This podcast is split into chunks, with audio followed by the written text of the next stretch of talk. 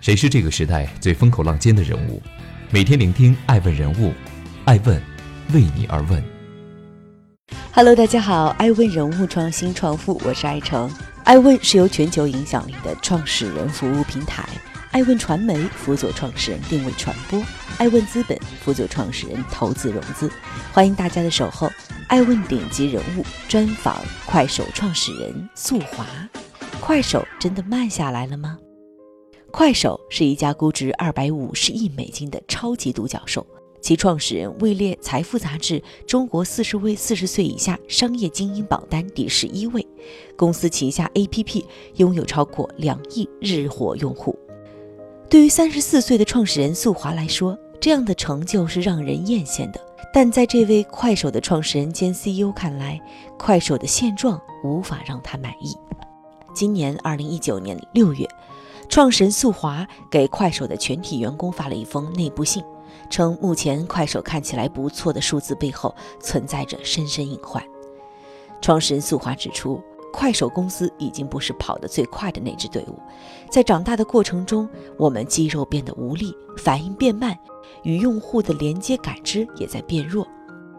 宿华的原话是：“我们对现状很不满意，松散的组织、佛系的态度，慢公司正在成为快手的标签。”爱问速滑，快手要追问自己初心是否还在。三年前，爱问团队曾经到访过快手位于北京的总部。当天晚上十点，快手公司依然灯火通明，似乎工作就是他们的全部。为的是成就一款伟大的产品，为何伟大？速滑在和艾问团队反复强调，他们认为每一个平凡的人的生活都值得被记录、被分享、被看见、被尊重，这也是快手创立的初心。欢迎继续聆听《守候》，爱问人物，创新创富，追踪热点动态，挖掘创富故事，爱问每日人物带您探索商业新知。快手。只想记录普通人的生活吗？工程师是速华在心底给自己的标签。退学的清华博士，牺牲硅谷两年半，创办 Chief 快手，再到转型做短视频。外界对创始人速华的印象一直是，这是一个狠话不多的工程师。创始人速华最大的心愿是用好的程序做出好的产品，但问题是，好的产品用来做什么？这是作为创始人的战略，首先要想清楚的。二零一一年，伴随着微博等社交媒体发展而成立的快手 GIF，最初的产品定位是移动端的 GIF 图制作工具。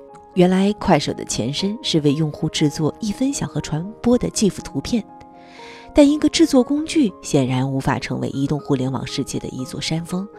二零一四年，当创始人宿华看到了短视频红利，也意识到了未来的人口红利。自那以后，快手一骑绝尘。根据快手大数据研究院发布的《二零一九年快手内容生态报告》显示，快手日活用户在今年五月突破了两亿，月活用户突破四亿，原创视频库存数量超过一百三十亿。快手在历史上有若干次的转型，先是从工具做这个 GIF，然后呢，再到这个社交，啊，现在还做短视频直播。就是你凭什么那么自信的知道，是这个时候应该做下一步了？因为从定位上来讲，嗯，我一直强调是生活的记录和分享。我们会看在当下的这个社会形态下，市面上普通人都特别习惯用直播的方式来互动了，大家来聊聊天。比如说微信里面有视频聊天，这时候呃用户就会特别习惯用视频的方式去呃互动，那我们就知道哎。做用直播的方式帮助普通人实时互动的机会到了，我们就增加这样的功能。但是在我们，嗯，内心我们一直都是在做生活的记录和分享。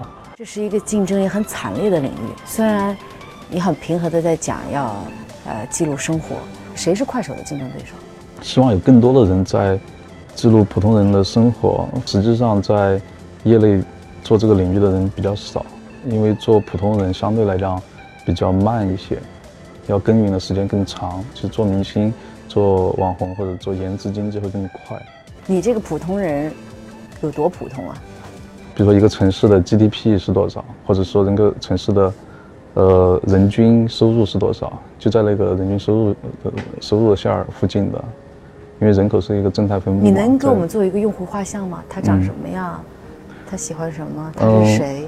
目前你在快手里面看到，首先都还是比较年轻，嗯，九零后居多，他们每天呢衣食住行啊喜怒哀乐都愿意记下来，也愿意很很开放的分享给所有人，嗯，基本上这是快手用户的一个画像，嗯，对。我看到的这个画像啊，是快手上主要的用户都是高中学历以下，分布在主要三四线城市，乡镇农村用户呢也有百分之十五左右。这跟你想象或期待的是一样吗？差不多，因为目前中国人口分布，比如在城市里面可能是一半儿一半儿左右嘛，还有一半儿的人不在城市。如果你用一线城市来说，一线城市人口只占百分之十不到，就大多数人还是不是生活在像北京啊、上海这么这么高大上的地方的。欢迎继续聆听《守候》，爱问人物，创新创富，追踪热点动态，挖掘创富故事，爱问每日人物带您探索商业新知。快手接下来的冲刺是什么？从工程师到 CEO，对于速滑来说，快手的商业化。终究是道绕不过去的一战。尽管快手的背后站着腾讯、红杉、百度、华人文化、晨星等众多的顶级投资机构，也曾经有知情人对媒体公开透露，快手现在不缺钱，没有很强的融资意愿。但一家产品为王的企业，如果不挣钱，也只是徒有虚名吧。为什么不尝试把这些流量变现呢？早期真的是缺人手。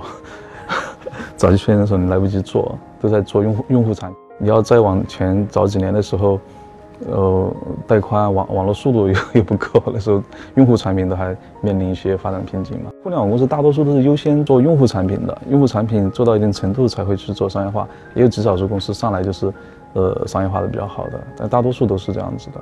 你看到这个一直播在保障这用明星策略。